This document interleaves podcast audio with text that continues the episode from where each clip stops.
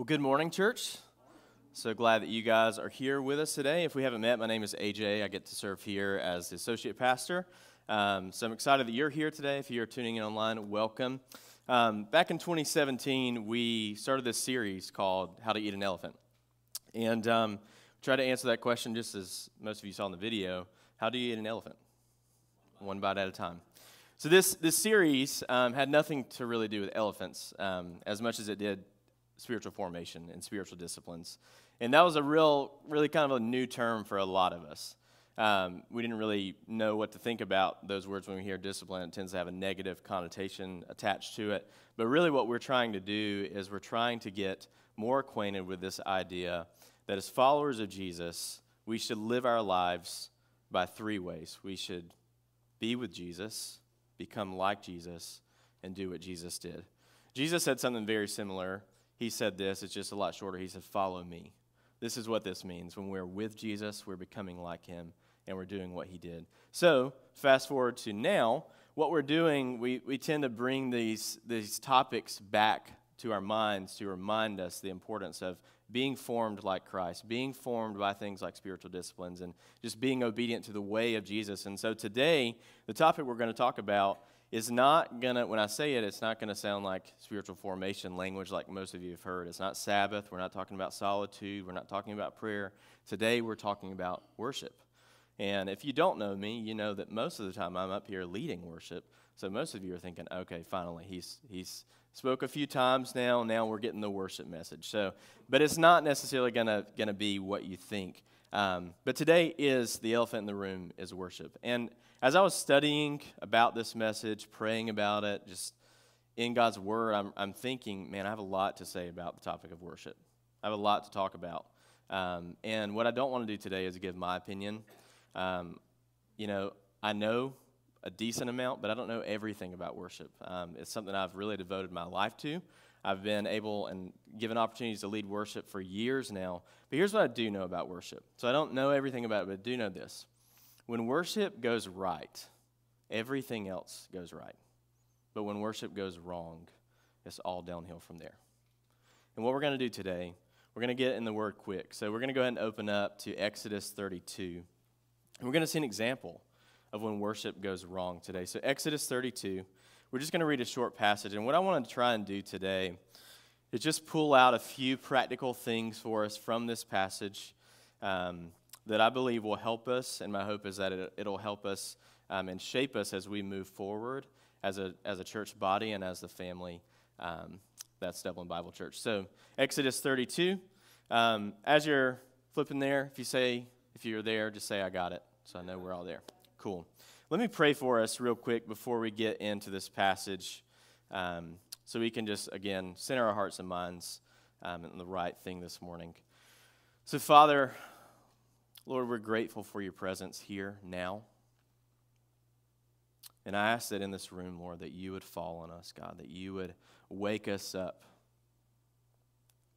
God, that you'd wake us up and that we, that our eyes would be opened, not to just believe that you're here, but to know that you're here, to know that we're meeting with you today. God, as we talk about something like worship, something that can be very broad, I pray that today's teaching would be helpful. As Gracie prayed earlier, that it's not my words, Lord, it's not my opinion, but God, it's what you want us to hear. So, Lord, help us today. Help us submit ourselves to you and help us be open to your will. Lord, we love you. We're grateful for you. We ask these things in Jesus' name. Amen. So, Exodus 32. Um, I'm going to just kind of take us through this. We're just going to read 1 through 10. Um, so we don't have a, a, lot of passages here to read uh, in this particular passage. But here we go Exodus 32. So it says, When the people saw that Moses was so long in coming down from the mountain, they gathered around Aaron and said, Come, make us gods who will go before us. As for this fellow Moses who brought us out of Egypt, we don't know what has happened to him. So let's just pause right here. Right now, Moses is on the mountain, he's meeting with God okay? And the Israelites are with Aaron. So that's, that's kind of what's happening. I'll give us a little bit more background in a minute. This is the, this is the backdrop we're reading from. So Aaron, he answers them. He says, Take off the gold earrings that your wives, your sons, your daughters are wearing and bring them to me. So all the people took off their earrings and brought them to Aaron. He took what they handed him and made it into an idol cast into the shape of a calf, fashioning it with a tool. Then they said, These are your gods, Israel, who brought you up out of Egypt. When Aaron saw this, he built an altar in front of the calf and announced, Tomorrow there will be a feast to the Lord. So the next day the people rose early and sacrificed burnt offerings and presented fellowship offerings. Afterward they sat down to eat and drink and got up to indulge in revelry. Then the Lord said to Moses, Go down, because your people, whom you brought up out of Egypt, have become corrupt. They've been quick to turn away from what I commanded them and have made themselves an idol cast into the shape of a calf. They have bowed down to it and sacrificed to it and have said, These are your gods of Israel who brought you up out of Egypt. I've seen these people, the Lord said to Moses, and they're a stiff necked people.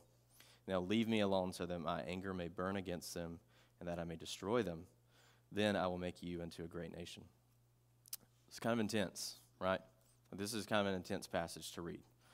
I know you're thinking, like, where is he going with this? Where we're talking about worship, and he's talking about a golden calf. What's happening? Well, what's happening again? The background of this passage. You have to understand. Um, Exodus is when we say the book of Exodus. Most of you are going to think the Exodus out of Egypt. So the background is the people of Israel, of Israel have been brought out of Exodus. They've been brought out of slavery. God has brought them through the Red Sea at this point. He's and what we also see in this story is the Israelites tend to be what God calls them a stiff necked people. They tend to be complainers. And it's really easy for us to read the book of Exodus. And, and even this week, I've been just kind of like sitting in these passages and ca- trying to get acquainted with the mindset. And I'm like, wow, like we're a lot like the Israelites sometimes, you know, like many times. So it's, it's, it's a really interesting book to read. Um, but we see God do all these amazing things. And what happens? They get really impatient they begin to lose their trust in God, and then they create this idol. So, what does this passage have to do about the way we think about worship, right? Like, what does it really have to do? Well, the reason that I, I want to make this connection between this passage and worship is because when I say the word worship, here's what I think that you guys think of is this many times. When we say worship, we think of something similar to this. And I understand for some of you, you may have a hard time connecting with this because maybe you've never actually been in an environment like this. Maybe you're more acquainted with this. And what I'm not here to do today, I feel like I need to make myself clear on this, because um, as a worship pastor, I'm not trying to talk myself out of a job. Um, not, not my purpose up here at all. Um, I'm actually not trying to pit this against what we just experienced big versus small, modern versus traditional, guitars versus pianos, bands versus choirs. That's not even my heart. I think those arguments that have, have been talked about many, many times are more, they're, they're just more deeply rooted in personal opinion than they are God's word. Um, and as a worship leader, again, not trying to talk myself out of a job, I actually value what we do in the modern worship context. I think it's valuable. I've spent years developing just personal skills and crafts and a team and trying to think thoughtfully about how we view worship as a church hopefully, my hope would be that in the last few years, you would have been able to see just a shift in our worship of like more thoughtful songs, more thoughtful approach to how we how we sing together and, and the elements we add to us singing together. So I say all that to say that I am not against what we just saw on this screen. But I have to make a point to say when we talk about worship in today's context, it tends to be very much okay, worship is synonymous with the word music which is true. So, what we're going to do this morning is normally these takeaways come at the end of the, the message, but we're actually going to handle them now. We're going to handle it up front. And um, so, four takeaways that I believe that will help us kind of frame our understanding of worship is this. The first one is that worship is a gift to build the body up. Like it's a gift to build the body up. There's a, a verse I want us to read together. These verses are going to be on the screen for you. This one comes out of 1 Corinthians 14 26. It says, What then, brothers and sisters?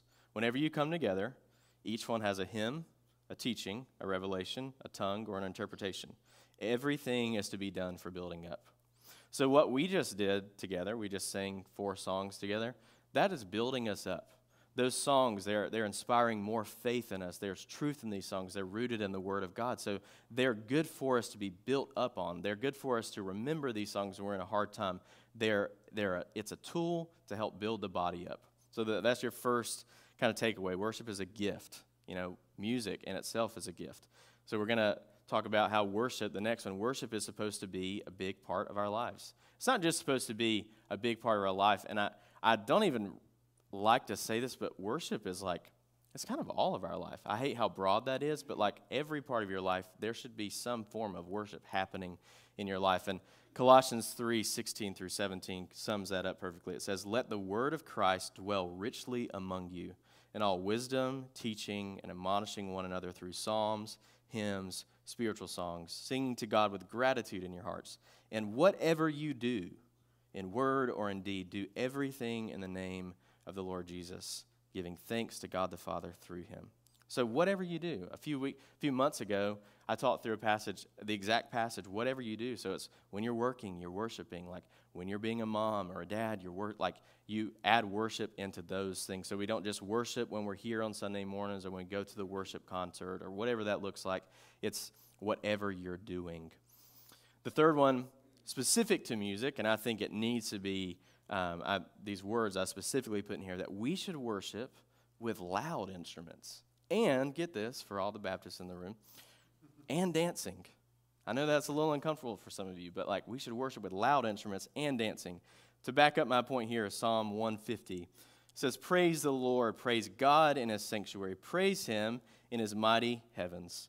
Praise him for his mighty deeds, praise him according to his excellent greatness. Praise him with the trumpet sound Praise him with the lute and the harp. Praise him with the tambourine and what? And dance. Praise him with the strings and pipe. Praise him with sounding cymbals. Praise him with what? Loud, crashing cymbals. Let everything that has breath praise the Lord. Now, obviously, we understand there are eardrums. We want to protect those. So we're not trying, you know, we're not advocating that we just ruin our eardrums at a young age, but we should be free. You know, this weekend, I spent Friday and Saturday I had the opportunity to play guitar for a, a worship gathering in Gray, Georgia, and it was loud. And I'm just to say, like, sometimes you show up, it was, a, it was a youth event, it was a disciple now, and sometimes you don't know, like, what those are to turn out to be. Sometimes kids are very timid and they don't want to sing, but guys, these kids, like, by last night, they were dancing. And I was like, this is amazing. This is like what I, this is what I imagine it's probably to be like in heaven people free. You know, it's not it's not reserved. It's not just us standing still. It's freedom because we're in the presence of Jesus, and because not because the band's killing it, because we love Jesus. There's a difference in those things because we are excited to be here and we love Jesus. So, the fourth thing is this that we should worship with excellence. Um, Psalm 33 3 is a perfect verse to back this up. It says, Sing to him a new song, play skillfully on the strings with loud shouts. If you ask anybody on this worship team that serves here week in and week out, you're going to hear, hey, look, we want to be excellent. We want to always put, up, put forth our best. It's not because we want to be prideful about it, but because we actually believe this, that we, whatever we do, we should do it with excellence. If you're a volunteer here, you know our core values, one of them is excellence in everything. Worship should be done with excellence. So it should be loud at times, Sometimes we can be quiet. Sometimes worship is just you being still before God. That's worship as well. Sometimes you need to dance before God. Some of you need a little bit more freedom in your life. Some of you need maybe a little bit more reservation. But it all needs to be done with excellence. And when we talk about worship, and again, thinking about the context that I showed earlier with the picture, we need to ask ourselves this question here. The tension today is this question Are we becoming people that worship the living God, or are we becoming people that worship worship itself?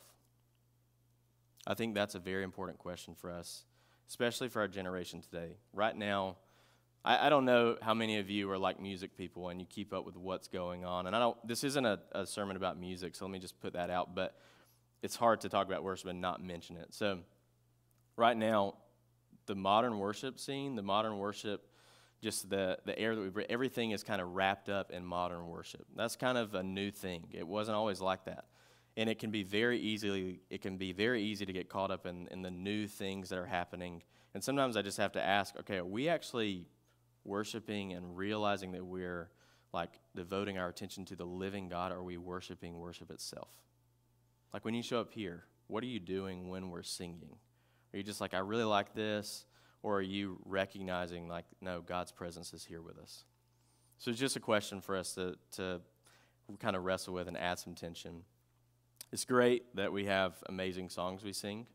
Um, we have these moments of worship that we really feel something. And that's not wrong. I, that's a good thing. Music is emotive. We should feel things when, we're, when we hear good music. Um, But the question we need to ask ourselves is are we becoming people that worship the living God or becoming people that worship worship itself? Listen to what Jesus says in Matthew 15, 8. And he's quoting the prophet Isaiah here, but he says, These people honor me with their lips, but their hearts are far from me. So, again, having a band, talented musicians, good worship leaders, whatever it looks like in that context, that's great. We should be able to empower people to serve in their giftings. Like, I want to be able to raise up all kinds of volunteers here in the right places that are using their giftings. But we just need to do it in the right way that give us a good and complete understanding of what true worship is. There's a guy, his name is Jeremy Riddle. He's been a worship leader for years, uh, heavily influenced my life in a lot of ways. But he wrote a book this year um, it's kind of like after COVID happened. It was a perfect time, and the name of the book is called The Reset. Obviously, you'll understand why that is a good name for after COVID, because I feel like that's what we all wanted to do and needed to do. But he wrote this book, and I tend to try and read a lot. Um, I can read, I just don't read all the time. It's something that I try and do, though. I feel like, you know, if you want to be a good leader, you got to be a good reader. So I picked this book up. And I'm like, okay, it's a worship book. I probably should read that, given just everything that's happening in the church now. And this book, I'll be honest, it just kind of rocked my world. I really wasn't sure what to expect from it, but it rocked my world. And he has a couple of just really good things to say about worship. So I want to read just a few things from, from Riddle today about what he says about worship. And the first thing he says is pure worship will always be the most powerful kind, and it will always expose lesser offerings. It'll always be the most powerful kind and expose lesser offerings. He goes on to say, So, how do you recover something's original vibrancy and power? You often have to reduce it back to its raw organic beginnings. One of the most beautiful things you'll discover in this reduction process is that the power of worship isn't connected to any of the trappings that we surround it with. It doesn't stem from any of the things we typically add to it. So I think what he's saying is this like we can have the best bands. We can have the best lights and the best tech and the best buildings and the most organized kids ministry and the most every like you can have the coolest whatever that is and that doesn't make worship more powerful. It just doesn't. He finishes by saying this, worship will never get more powerful the more things you add to it because its power has never flowed from its form. Its power has always flowed from his presence. Did you know that it's possible for us as people to idolize worship? For us to show up. And what that practically looks like is this it, it means you show up and you, you just value the time of singing together over the time of teaching. That, that can easily fall into just idolizing worship. I just really like it when we sing together. I don't really get so much out of the sermon, but man, when we sing together, it just, I, I really like that. Like, they're both important. One can't be more important than the other because they're both valuable. It could look like this. If, if you are somebody like for me, I keep up with the new things that are coming out in, in the music world. I can very easily fall into the trap of just wanting to listen to that new, whatever worship band that they put out over just spending time with the Word of God. Just because the music makes me feel good, it's easy, I can listen to it in the car, and like this takes time for me to be still. And I'm not saying you can't listen to music while you're reading the Bible. I think that could be very helpful, and all of that is great. But when we prioritize the music or just singing together or these worship gatherings or whatever it may be over actual recognizing there's the presence here, we have a problem. We're idolizing worship. And we just have to realize what is happening to us. So, last year, I mean, we're all acquainted with what happened with COVID. We spent a few weeks apart from each other. And in that few weeks, I, this message too is, is almost more confessional than anything. So I'm not necessarily preaching at you. I'm, I'm kind of telling you about what's real for me and what's been real for me. And this is more confessional than anything. But in that time of us being separate, you know, every week we would break down in my house and we'd record services and we put all this stuff together. And um, when we came back, we kind of struggled to put together what we had before. Like we had lost some stuff. We lost our, a decent portion of our band. And it was hard. It was hard as a worship leader to look around and say, what people are asking, what are you going to do? And like my honest answer was this I, I don't know what we're going to do. like, I don't, I'm going to have faith, I guess, and, and hope that we're able to get back to what we had quickly. Um, and then we had to go to acoustic sets for a while, you know, and I, I understand it's not everyone's favorite. Um, but here's the thing even in that mindset of like, huh, it's, you know, it's, it's acoustic. And it was acoustic during house church too. What I was doing was I was sitting there just having this consumer mindset. I was watching all these friends that were in other places of the country, and we would text each other every Sunday when our, our live streams would show and just be like, man, that was so great. That was what you guys did with this song was so great. Or, man, that camera work was so good. That was awesome.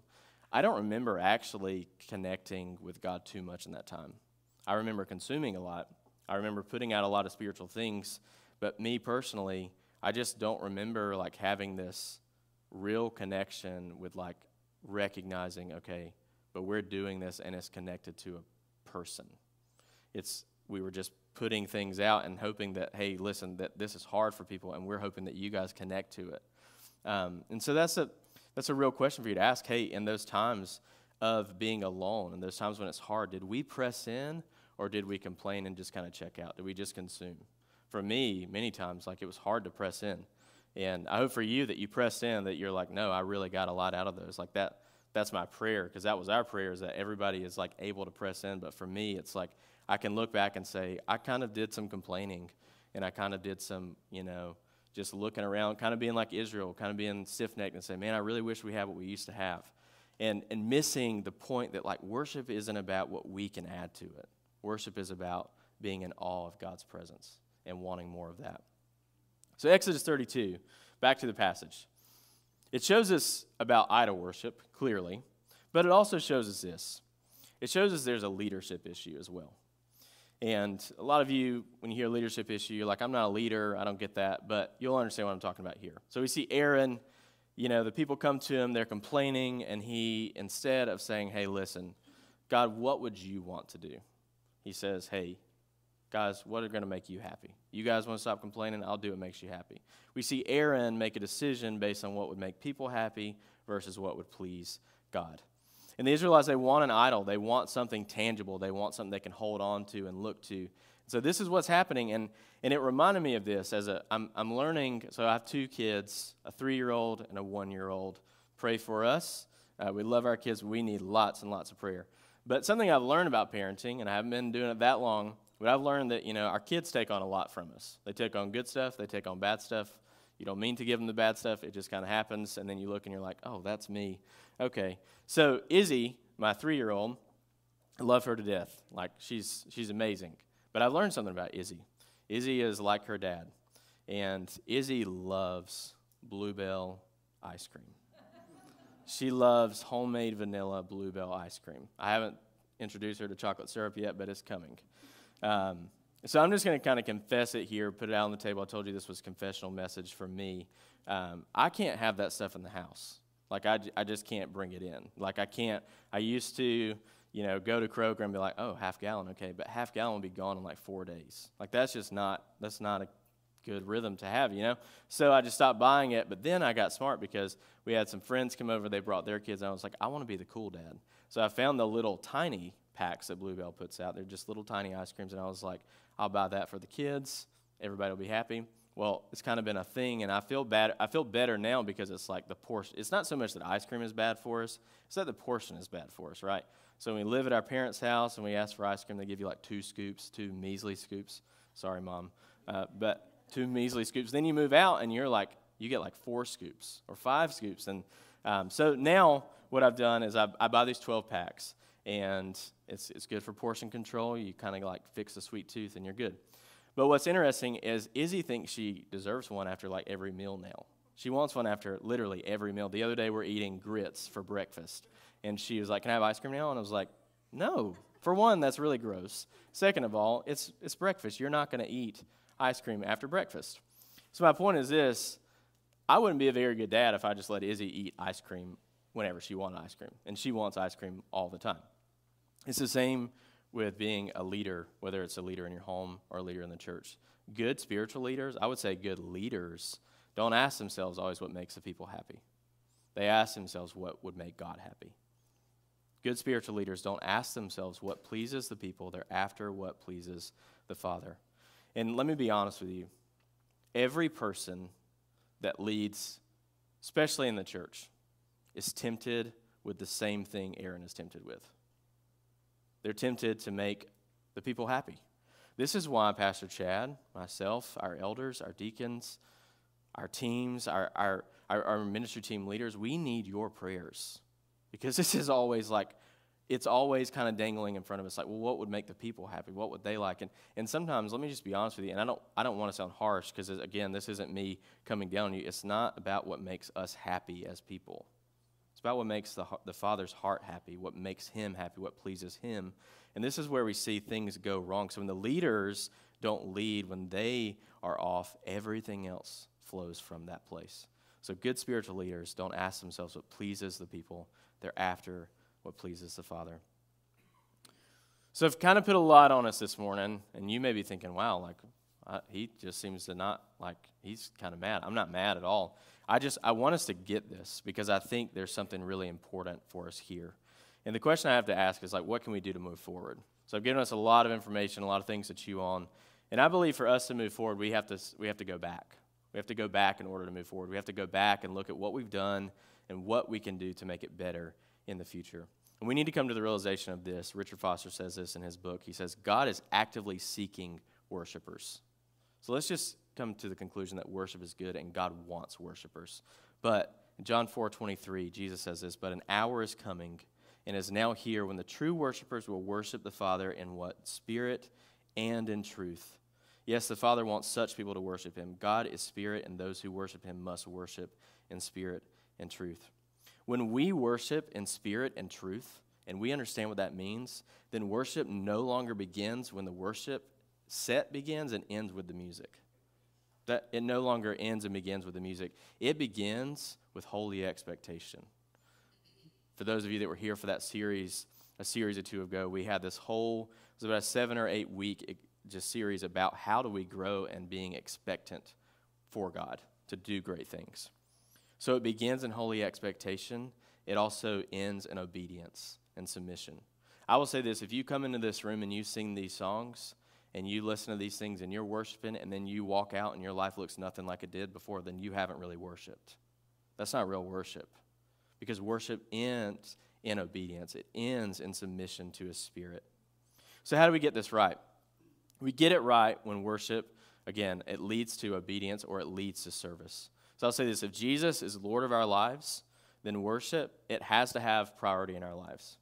Some of you, like, I've, I've seen us, I know, our, I know our church well enough to know that some of you, you do connect more to the teaching than the music side of things. And that's fine. Like, we all have differences of just personalities and whatnot, but worship needs to have a place in every believer's life. It needs to have a place in your life. I'm not saying you need to go to every concert or just jump up and down and worship or sing as loud as you can. That'll never happen for some of you. But worship outside of music needs to be a priority in our lives. Think about this Mark 12 30. It says, Love the Lord God with all your heart, with all your soul, with all your mind, and with all your strength. That is worship when we do this. When we love the Lord with all of our heart. So like that could look like just, look, your spouse or friend has a rough day, they need, it, they need someone to talk to, that you sit down and you honor time with them and you listen to them. That's worship. That's honoring to the person. It's honoring to God. It's, look, it's, it's taking care of yourself. You, you, you want to love the Lord God with all your soul, then rest. Then rest. That's how you do that. With all your strength. That's with everything in you, like everything that has breath, praise the Lord. So it doesn't just look like singing together, it's, it's talking about us ending in service to God. It ends in obedience, in a response. Foster also says that today God is calling his church back to worship. It's as if God is saying, I want the hearts of my people back. And if we love to go where God is going and do what God is doing, we will move into deeper and more authentic worship.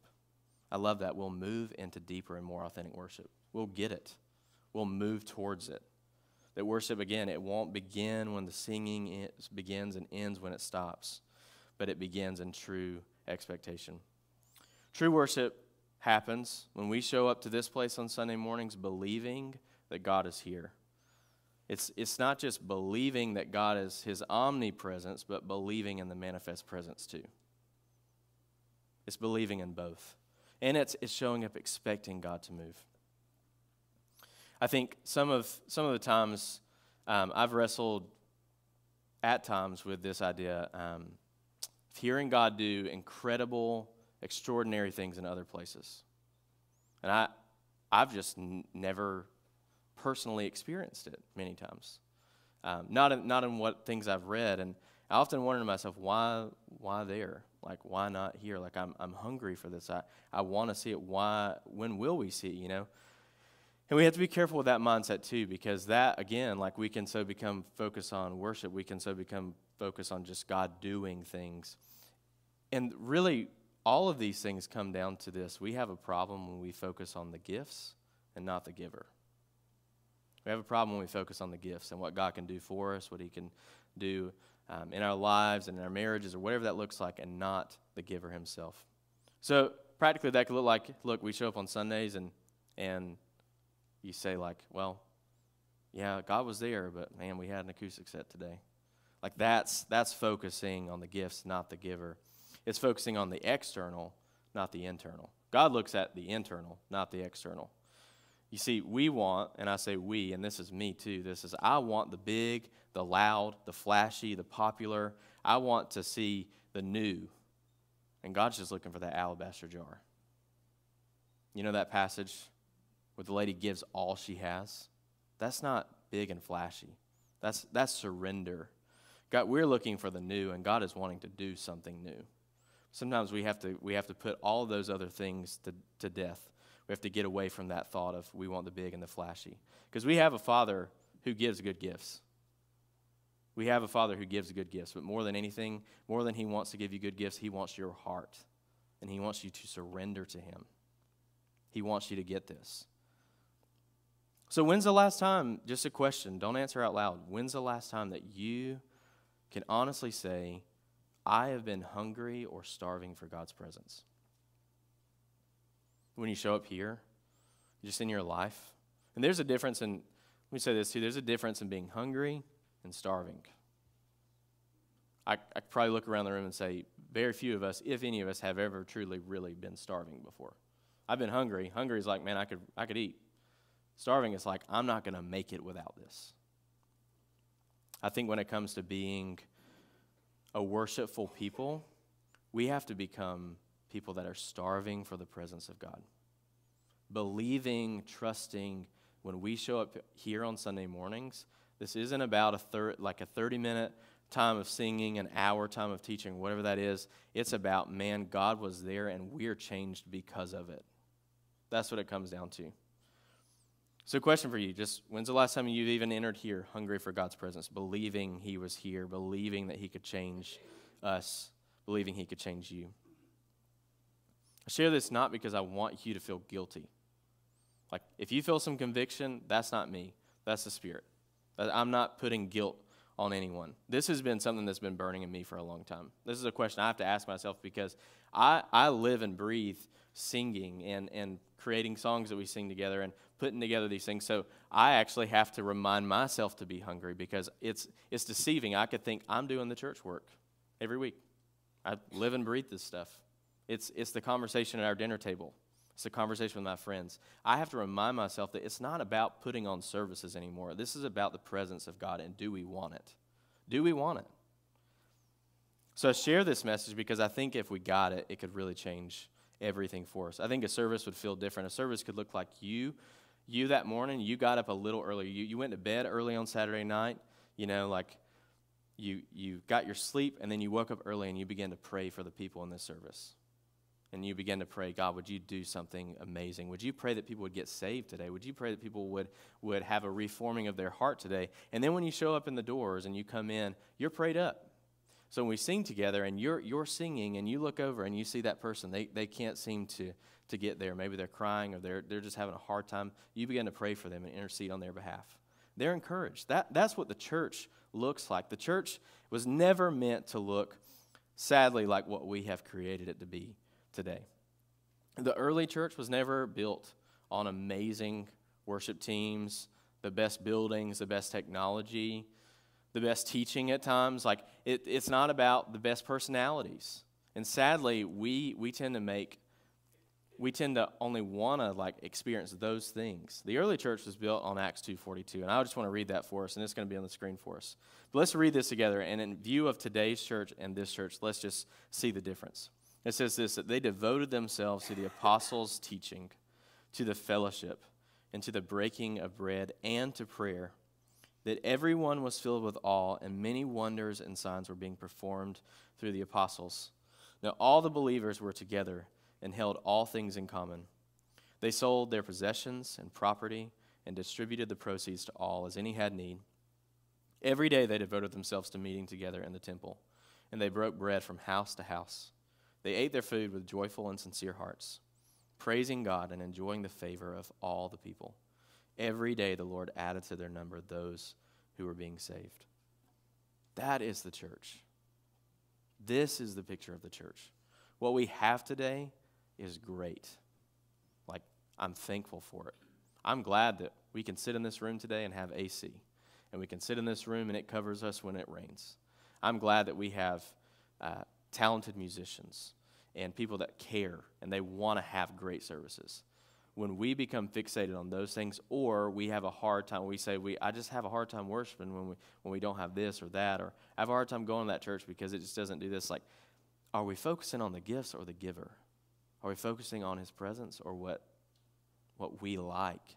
And that's, that's kind of the heart of today's message. Is it's kind of a hard message. I, I don't feel like I've brought too many difficult messages for us to digest, but today I feel like is a real, could be one of those days where it's like, hey, if we did this, if we really prayed and like began to ask the Lord, hey, would you change us? Would you change my heart on this? Like, do you realize this place could look completely different? Not that we are going to, hear me out, we're not reverting back and taking away the band or anything. Like, no, what we're doing though is I want us to refine what that looks like.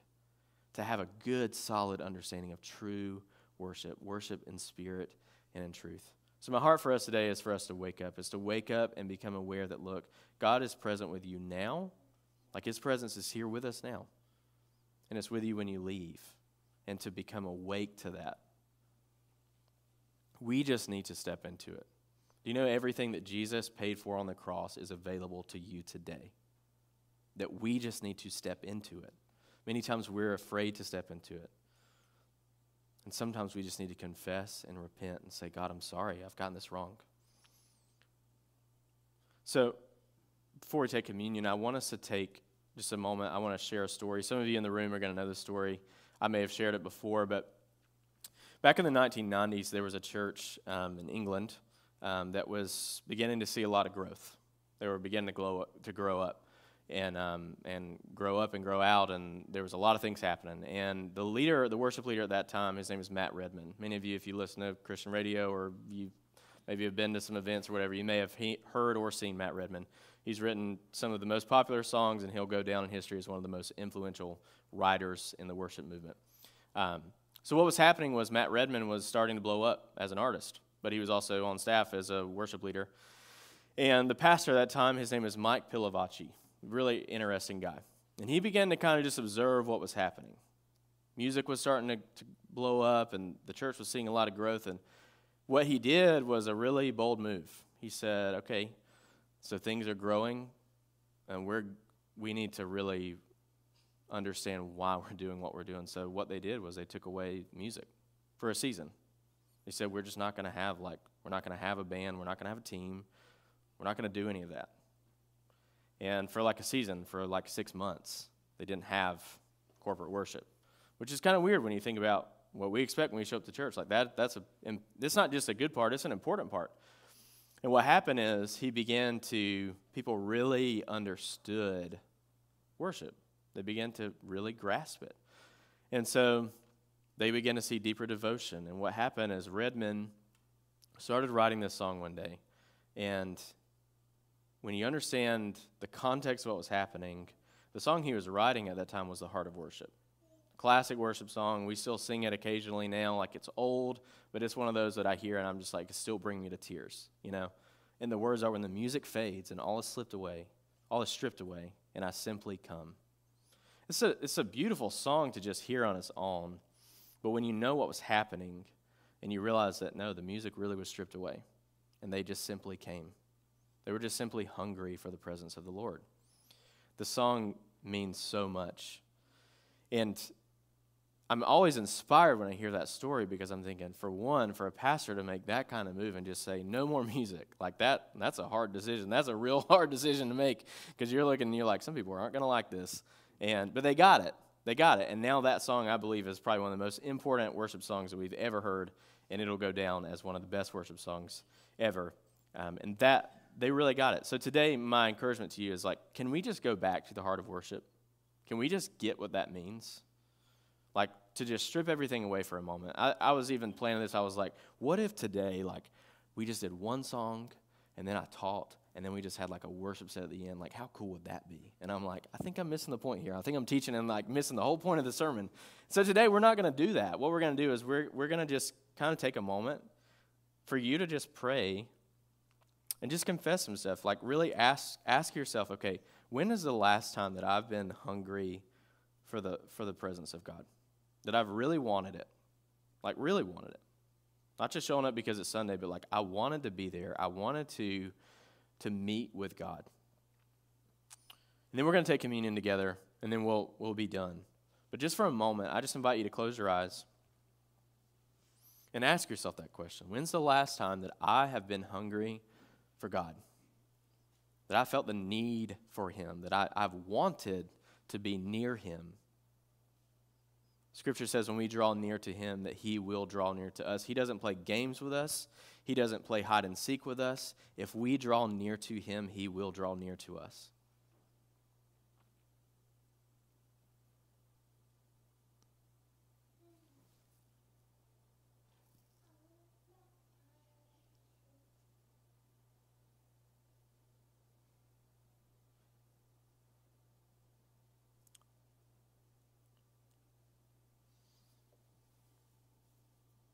Lord, would you show us?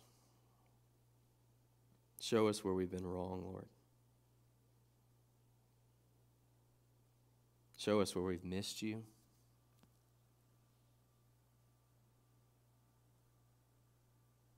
Lord, we, we, have to, we have to get this. Because we're nothing without you. We can add we can add so many great things to these services, and they mean nothing if we didn't meet with you.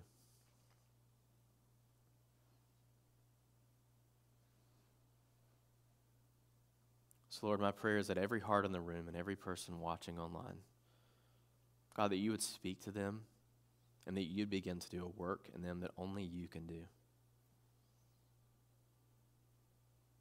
That you'd reform our hearts back to you.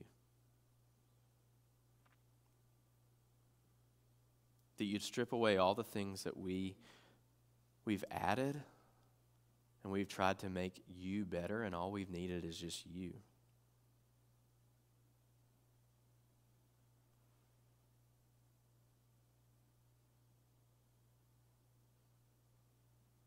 Lord, my prayer today that as we leave this room, as we leave this service,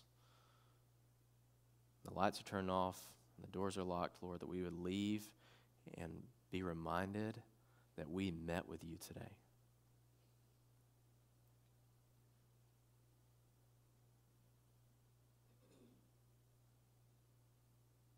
We're so in need of your grace and your mercy, Jesus.